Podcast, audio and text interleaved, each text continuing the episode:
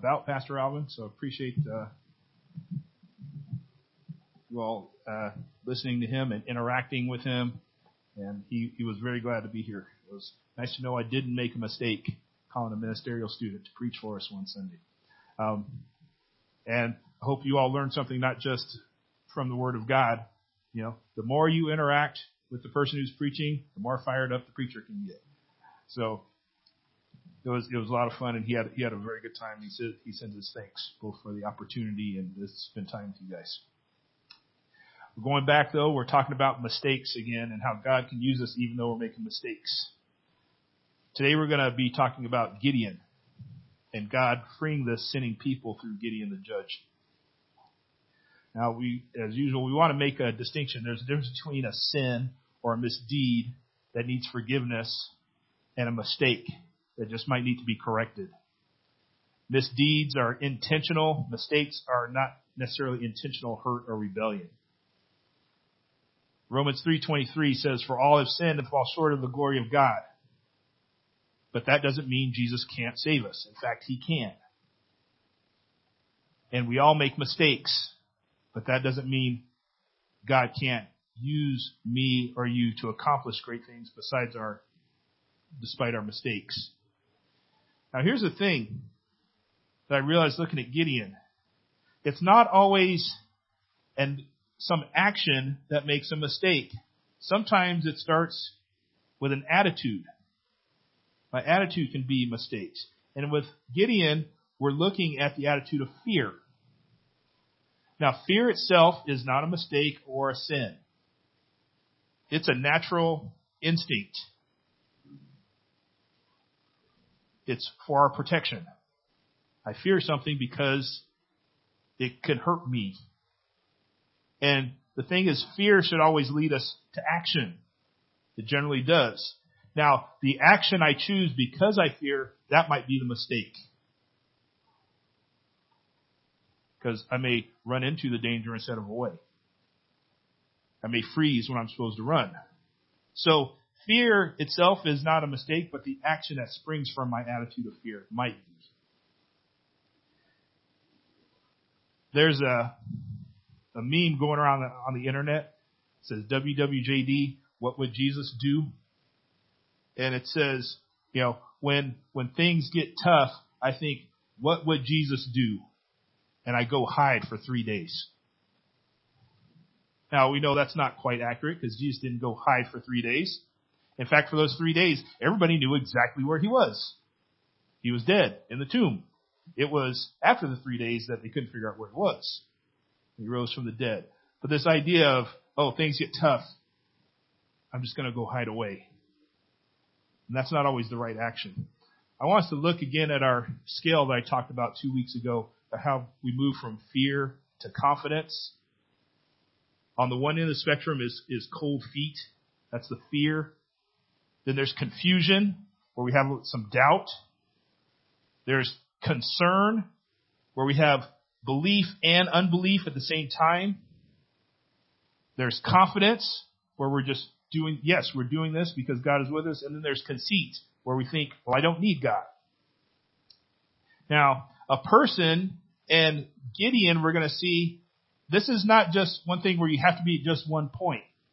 Gideon's all over the place at the same time. It is consist, Gideon is consistently described as afraid.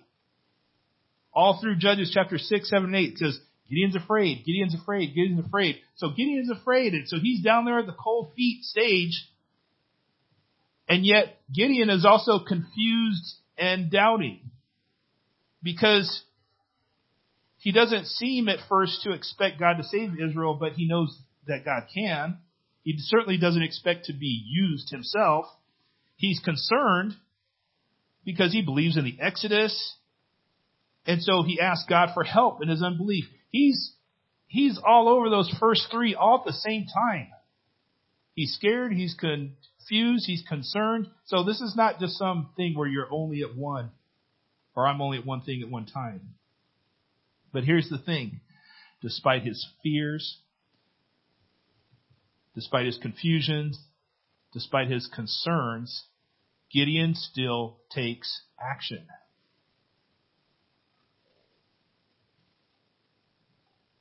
What we're going to see over and over again as the story is, is the text says Gideon is afraid and God says, are you going to take action? I know you're afraid, but are you going to take action? I don't know if anybody's watched MMA in the past. The, the ladies champ for a long time was Ronda Rousey. And she was very tough. She would put her opponents in this armbar and they would just tap out. Very tough. And she said in an interview one time, people say to me all the time, you have no fear. And she says, I tell them, no, that's not true. I'm scared all the time. You have to have fear in order to have courage. I'm a courageous person because I'm a scared person. This is a tough lady. I know she could take me out if we were going to get into a fight. But she says, I'm scared all the time because she knows the people she's fighting against are just as tough as she are, as she is. But see, I've got something in my corner that's tougher than an armbar.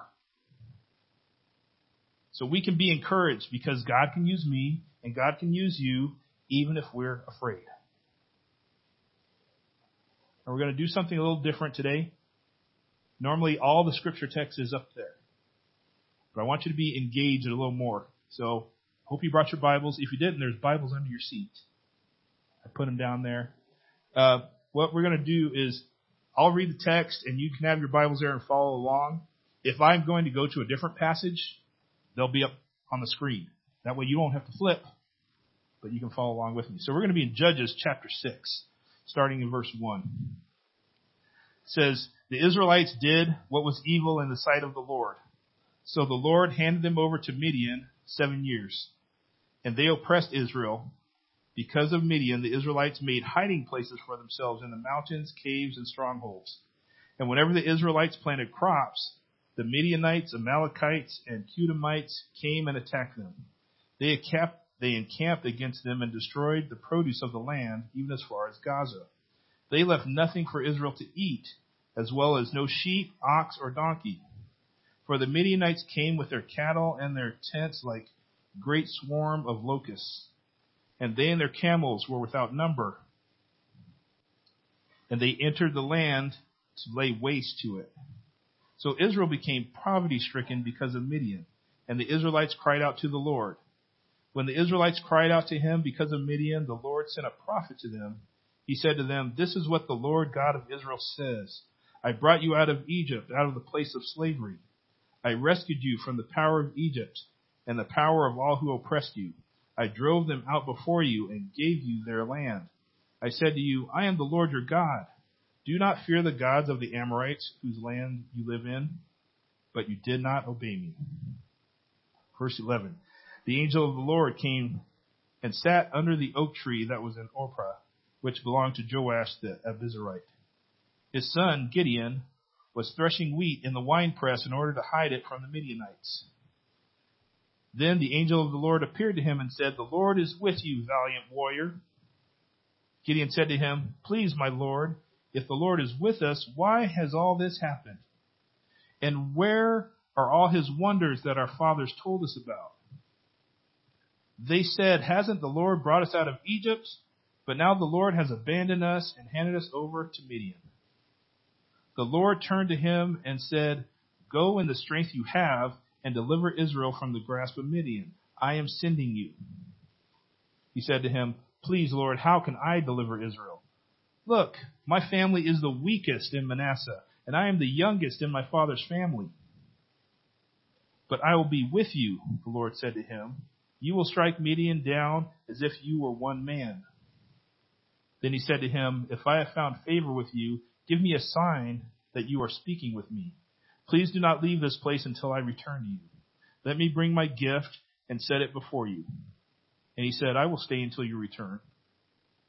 So Gideon went and prepared a young goat and unleavened bread from half a bushel of flour. He placed the meat in a basket and the broth in a pot, and brought them out and offered to him under the oak. the angel of God said to him, Take the meat with the unleavened bread, put it on this stone, and pour the broth on it. So he did that. Then the angel of the Lord extended the tip of the staff that was in his hand and touched the meat and the unleavened bread. Fire came up from the rock and consumed the meat and the unleavened bread. Then the angel of the Lord vanished from his sight. When Gideon realized that he was the angel of the Lord, he said, Oh no, Lord God, I have seen the angel of the Lord face to face. But the Lord said to him, Peace to you. Don't be afraid, for you will not die. So Gideon built an altar to the Lord there and called it, The Lord is Peace. And it is still in Ophrah of the Abiezrites today.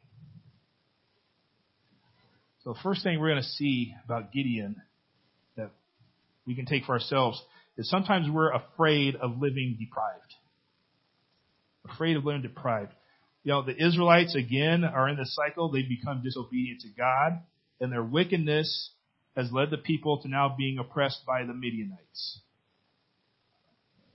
The Israelites are abandoning their cities to go live in the mountains and live in caves and live in whatever strongholds they have. They can't hold their cities, they can't hold their farms, so they're going either to either the hideout or in the most fortified places that they have. The interesting thing is the Midianites, along with their allies, they're not killing people. They're not going out and just making war and killing a bunch of people, they are destroying the livelihood of the people. They're going through, they're destroying or or or taking all their crops, destroying or killing all their their work animals and their livestock. They're destroying their livelihood, their ability to live. And I was thinking about that. Sometimes it's scarier to think about living with less than just dying. When I'm dying, I don't need any more food. When I'm dying, I don't need a house. When I'm, when I'm dead, I don't need all these things. But when I'm living, I need my stuff. And some stuff is not just stuff. I, I need food. So do you. I need some money so I could buy essentials. And the Midianites are destroying all their essentials. They're making the Israelites homeless. And that's scary. These people don't want to kill us. They want us to suffer and then die.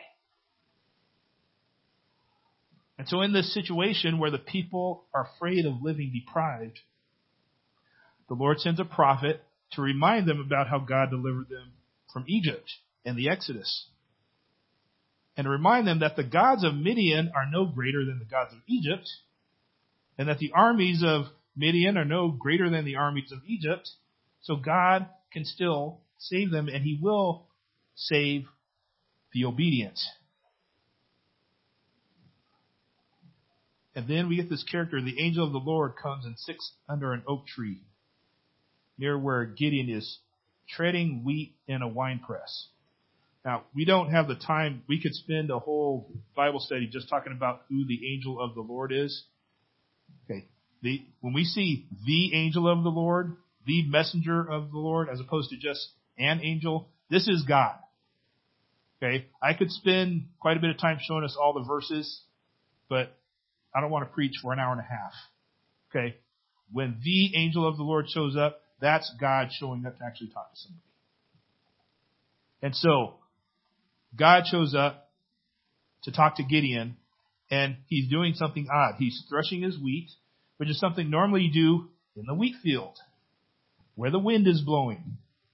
You get your pitchfork, you throw up the wheat and the chaff blows away and the wheat falls down. He's doing it in a pit. No wind in a pit. He's threshing wheat in a pit. He's hiding his food. If I, if I separate my grain, my wheat from the chaff in a hole, maybe the Midianites won't see me doing it. Because if I'm throwing it up in the air, they can see that from a distance. Oh, somebody's got some wheat over there. I think we'll go steal that or burn it. And God says to this man who's hiding his food in a pit, Greetings, mighty warrior. Probably doesn't feel much like a mighty warrior, hiding in a hole in the ground. And Gideon has his questions. Gideon says, I believe in the Exodus. But where is God now? How can I be a deliverer when I'm the youngest person from the smallest tribe? Nobody follows the youngest. And so he requests a sign to know that this information is correct. I believe, help my unbelief. I'm afraid I'm in this pit and I've got some concerns because God's not delivering us now, but give me a sign so I know this is true. See how he's all over the spectrum right now, all at the same time? And so the sign he asks is for him, is for him to wait while he brings him uh, some food. He brings a young goat and unleavened bread. For this person to eat. This is interesting. Gideon brings food to this man that he doesn't realize yet is God. And what was Gideon most concerned about at that point? His food. He's hiding in a pit to keep his food, but as a sign, he's going to give some food. And he offers this food to the angel of the Lord who tells him, I'm not going to eat this. Put it on this rock, make an altar, put the bread on there, pour the broth on there. And the angel of the Lord touches it with the staff and it's consumed as a fire, as an offering. And then that's when Gideon realizes, you know, this is no ordinary messenger. This is not just some prophet. This is God. Only God accepts sacrifices. And he says, now, now he's afraid of something else. He's gone back to being afraid because no one can see God and live. I'm dead. And so God says, no, peace. You are going to live. And that's a confidence he can take, not just having seen God. He says, if you can see me and live, you can see the Midianites and live too. See, he's come to a place in the end where once he's more afraid of God than Midian, or more afraid of God than being small, if God says he's going to live, then he's going to live. So he's going to go to war. God says I'm going to live. Sometimes people are afraid. Back when they first got electricity in the White House of the United States, President and Mrs. Benjamin Harrison, they were so intimidated by the switches on the wall, they wouldn't touch them. They were afraid they were going to get electrocuted. So the servants had to do the light switches. And if there were no servants around to do the light switches, they slept in the light. They were afraid. This was something new. Back when I was a youth pastor, actually, this was just as I was finishing up uh, in my hometown. Um, our church, Benicia Bible Church, had voted to merge with a, another uh, church called New Harbor. Both Baptist churches, very, I mean, very almost exactly the same on all their beliefs. And they said, why are there two churches that are practically exactly the same in the same town. Let's just become one church. It was a very good move. But what was happening is the church that I would have been a part of, our pastor had moved on to somewhere else. And so the pastor was going to be the pastor of the other church. And there was fear. We're going to lose our church.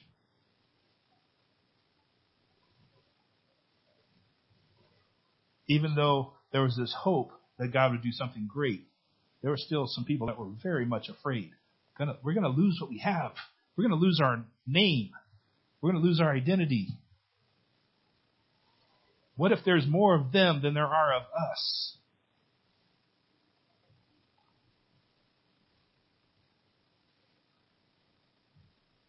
Fortunately, that fear didn't stop them from doing something that God wanted them to do. See, being small does not mean that I'm not strong. Being small doesn't mean we're not strong. 1 Corinthians 1:27 puts it this way. Instead, God has chosen what is foolish in the world to shame the wise, and God has chosen what is weak in the world to shame the strong. God uses small stuff. God uses weak stuff. God uses little stuff to make big changes in the world. Paul writes about his, his own speaking in later on in 1 Corinthians uh, 2, 1 and 2. He says, When I came to you, brothers and sisters, announcing the mystery of God to you, I did not come with brilliance of speech or wisdom. I decided to know nothing among you except Jesus Christ and Him crucified. When Paul first came to Corinth, he says, I didn't come with these great speeches. Says, I talked about the weakest thing that there was. A man died on a cross. But that weak thing became the strongest thing because that man that died on a cross rose again from the dead. Simple things, small things can change the world. See, with God on my side, I win. If God says I will live, then I live. So we can be encouraged because God can use me and God can use you even if we're afraid. Because He says we're going to live. So it goes on. Judges chapter 6, we're going to go to verse 25 through 35. It says, On that very night, the Lord said to him, Take your father's young bull and a second bull seven years old, then tear down the altar of Baal that belongs to your father, and cut down the Asherah pole beside it. Build a well constructed altar to the Lord, your God, on top of this mount. Take the second bull and offer it as a burnt offering with the wood of the Asherah pole you cut down. So Gideon took ten of his male servants and did as the Lord had told him. But because he was too afraid of his father's family and the men of the city to do it in the daytime, he did it at night. When the men of the city got up in the morning, they found Baal's altar torn down, and the Asherah pole beside it cut down, and the second bull offered up on the altar that had been built. They said to each other, Who did this? After they made a thorough investigation, they said, Gideon, son of Joash, did it. Then the men of the city said to Joash, Bring out your son. He must die because he tore down Baal's altar and cut down the Asherah pole beside it. But Joash said to all who stood against him, Would you plead Baal's case for him? Would you save him? Whoever pleads his case will be put to death by morning. If he is a god, let him plead his own case because someone tore down his altar. That day he was called Jerubbaal, since Joash said, Let Baal contend with him because he tore down his altar. All the Midianites, Amalekites, Cutamites gathered together and crossed over the Jordan and camped in the Jezreel valley. The Spirit of the Lord enveloped Gideon, and he blew the ram's horn, and the Abiezrites rallied behind him. He sent messengers throughout all of Manasseh, who rallied behind him. He also sent messengers throughout Asher, Zebulun, and Naphtali, who also came to meet him. There's another thing to be afraid of. Afraid of others' dissent.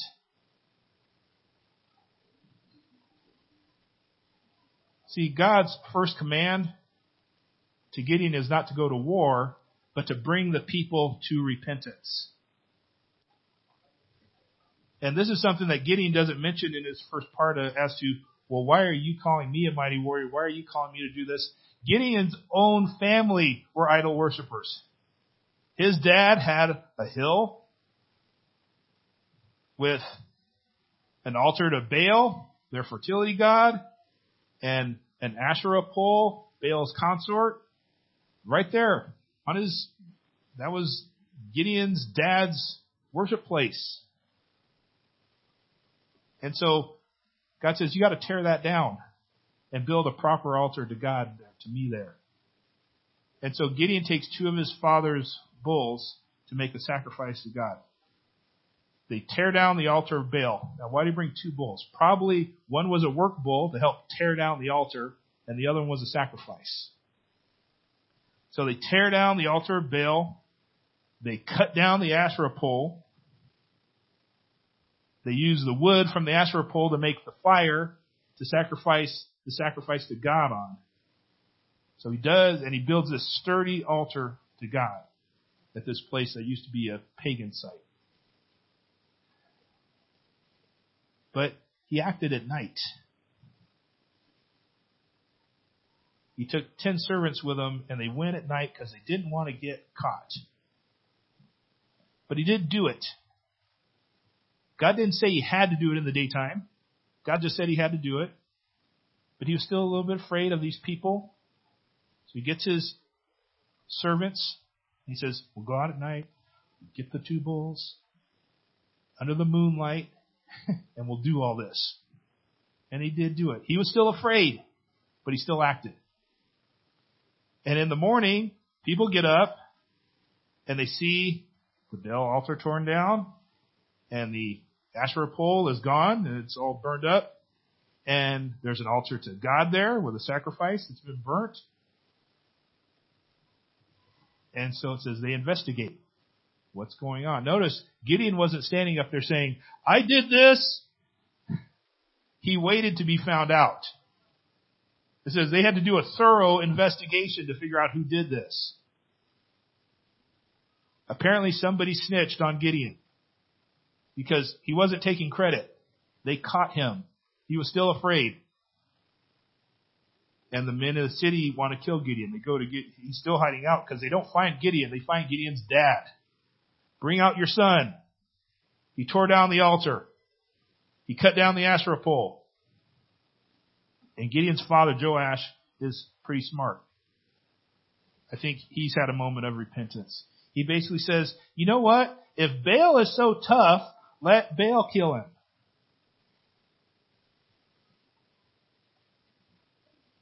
They said, yeah, that's kind of right. Huh. If our God is tough, our God should kill somebody who defiles his altar.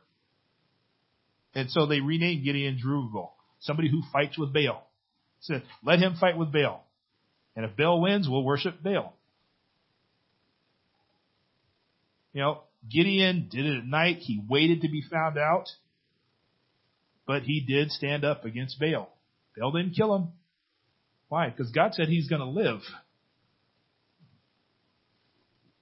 And it's interesting, his work that he did is kind of an illustration of the battle that's going to come.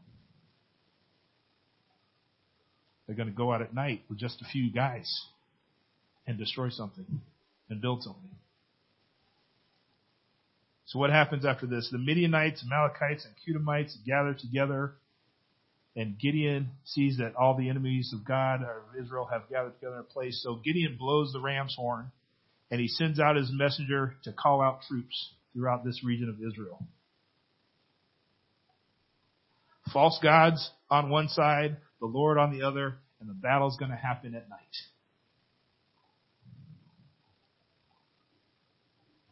Gideon has done a stealth attack. Stealth attacks pretty much always happen at night. It's a good way not to get caught. Something else that often happens at night is prayer.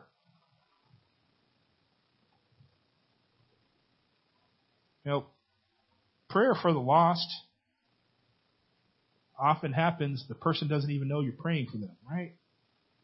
I'll gladly tell somebody I'm praying for them, but they don't always know exactly what they're I'm praying for them about. When I pray for different people that I have relationships with in this community for them to come to faith, they don't know that I'm doing that.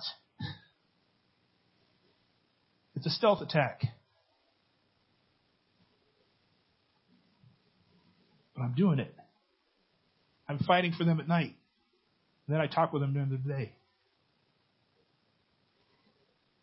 Matthew 6, 6, Jesus talking about praying. He says, when you pray, go into your private room, shut your door, and pray to your Father who's in, who is in secret.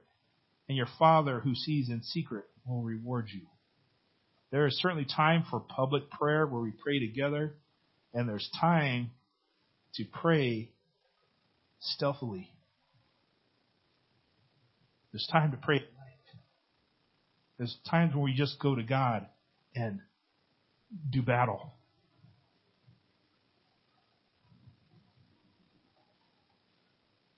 Be encouraged. God can use you and God can use me even if we're afraid. It's okay to fight at night.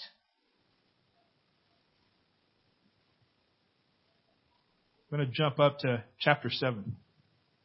Judges chapter 7, verses 8 through 15. They are getting ready to go to battle. It says, So Gideon sent all the Israelites to their tents, but kept the 300 troops, who took the provisions and their trumpets. The camp of Midian was below him in the valley. That night the Lord said to him, Get up and attack the camp, for I have handed it over to you. But if you are afraid, oh, there's that word again. If you are afraid to attack the camp, go down with Purah, your servant. Listen to what they say, and then you will be encouraged to attack the camp. So he went down with Purah, his servant, to the outpost of the troops who were in the camp. Now the Midianites, Amalekites, and all the Qedemites had settled down in the valley like a swarm of locusts, and their camels were as innumerable as the sand on the seashore. When Gideon arrived, there was a man telling his friend about a dream. He said, Listen, I had a dream. A loaf of barley came tumbling into the Midianite camp, struck a tent, and it fell. The loaf turned the tent upside down so that it collapsed. His friend answered, This is nothing less than the sword of Gideon, son of Joash the Israelite. God has handed the entire Midianite camp over to him. When Gideon heard the account of the dream and its interpretation, he bowed in worship. He returned to Israel's camp and said, Get up, for the Lord has handed the Midianite camp over to you. Sometimes we can be afraid of our own destiny. Now, we skipped over how Gideon got his army. He had a lot of people to start with. And God whittled down his army, whittled down his army until he only had 300 300 guys. And there he is. He has 300 men. It's nighttime. Israel's army's on the mountain and Midian's in the valley. They've got the high ground. That's good, but they don't have enough people. It's a great setup if they have the numbers. And it's now that God says to Gideon, attack! He says, and if you need it, there's some encouragement for you. If you're afraid, go down to your camp with your servant. So Gideon is afraid. so he goes down to the camp with his servant. And on the way, he looks down the valley and he can see all the army of Midian. He says, there's so many he can't count them. It's like a swarm of locusts.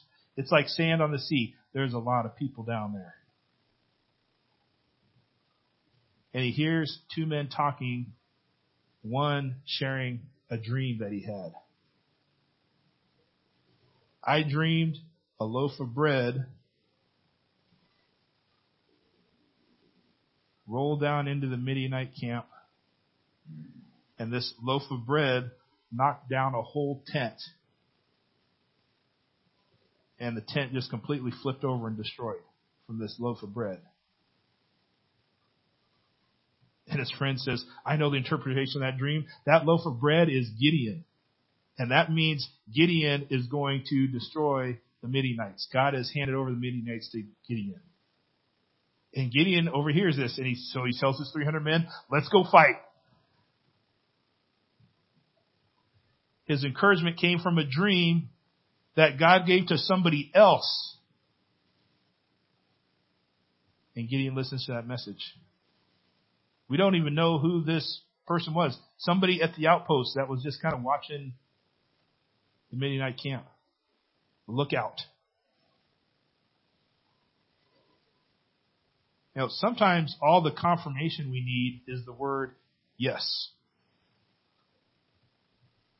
Now, for me, you know, I was I was talking to someone just this week who was who's a non-Christian. Uh, actually, it was a week ago before I went out of town. I said, do you want to go out to lunch? I'd like to go out to lunch and just like hear your story. He said, yes. It's like, cool.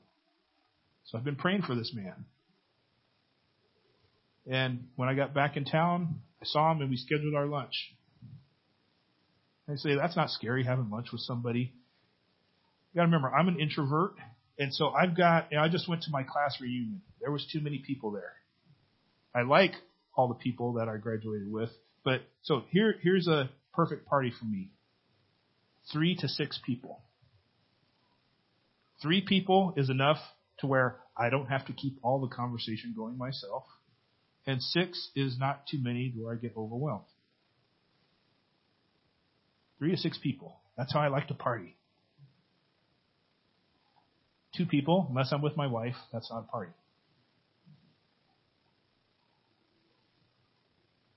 And so it's kind of scary for me to ask this guy, hey, let's just meet you and me get lunch, tell stories. But he said yes.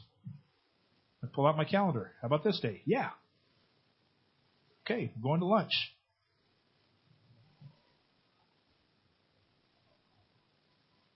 Now, now until we have that lunch, what am I supposed to do? I'm supposed to stealth fight him or fight for him. Here's the thing. If God speaks to you or God speaks to me about something, He's likely speaking to somebody else about that too.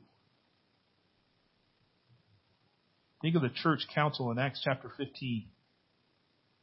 Gentiles are come to faith in Jesus. So Paul and Barnabas are coming back and they say, hey, this is happening the Lord's moving on these people, and there's some other people saying, yeah, but shouldn't they be Jewish first? And they're trying to figure this out, and then Peter says, well, the Lord's been speaking to me too. I went to this guy Cornelius. Spirit came on him. And they end up saying, yeah, Gentiles can participate.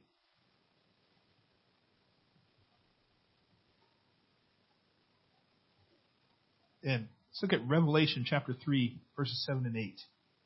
He writes to the church in Philadelphia. Write to the angel of the church in Philadelphia, Thus says the Holy One, the true one, the one who has the key of David, who opens and no one will close, and who closes and no one opens. I know your works. Look, I have placed before you an open door that no one can close because you have but little power, yet you have kept my word and have not denied my name. See, this verse relates right back to the beginning. It says, where Gideon was afraid of being small. Says, doesn't matter if you're small. If God opens the door, the door is open. Nobody can close it. So don't be afraid of your destiny. Walk through the door. It's up to me to walk through it. You know, when we read the prayer of Jesus in the Garden of Gethsemane and he's, he's praying, I can't read that and not see he's scared.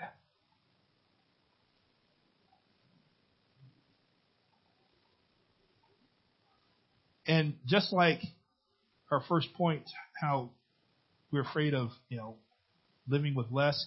Jesus is not just scared of dying. He's scared of the process that will lead up to him dying. He's scared of the type of death that he will have. This is going to be a very bad night and next day for Jesus. The soldiers aren't just going to come with a sword and stab him through and it's over.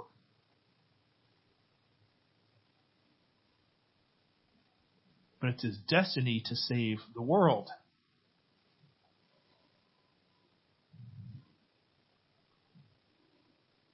And it's my destiny to tell the world that Jesus saved the world. Walk through the door. Be encouraged. God can use me and God can use you, even if we're afraid. Be afraid of living deprived afraid of another's descent, or afraid of our own destiny. There's a story of a boy, he's five years old, and his mom says, Go to the pantry and get a, command, a can of tomato soup. He says, Mom, I don't want to go in there alone. It's dark. I can't reach the light switch. She says, Please go and get the can of tomato soup from the pantry. He didn't want to go. She persisted. She finally just said, It's okay. Jesus will be in there with you. So the boy goes to the pantry, he opens up the door, and it's dark in there, and he doesn't want to go in there.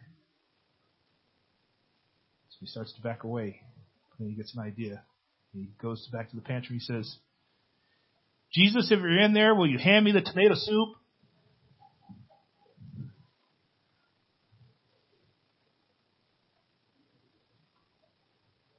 Saying Jesus is in all the scary places. But he's not just going to hand us the soup. We've got to go through the door. Let's pray.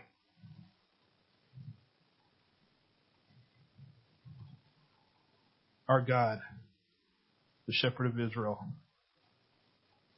who leads his people like a flock.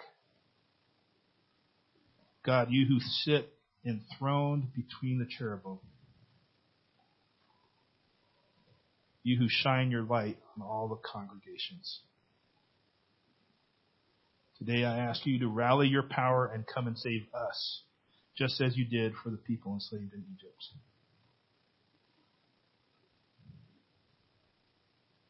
When you rescued your people, it was as if you dug up a vine from Egypt, you cleared the land and planted them in a good and fruitful, peaceful place as you drove out the nations.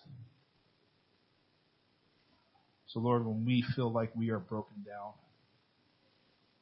and our livelihood is being picked away by every sort of creature and circumstance, we ask you, God of armies, to return.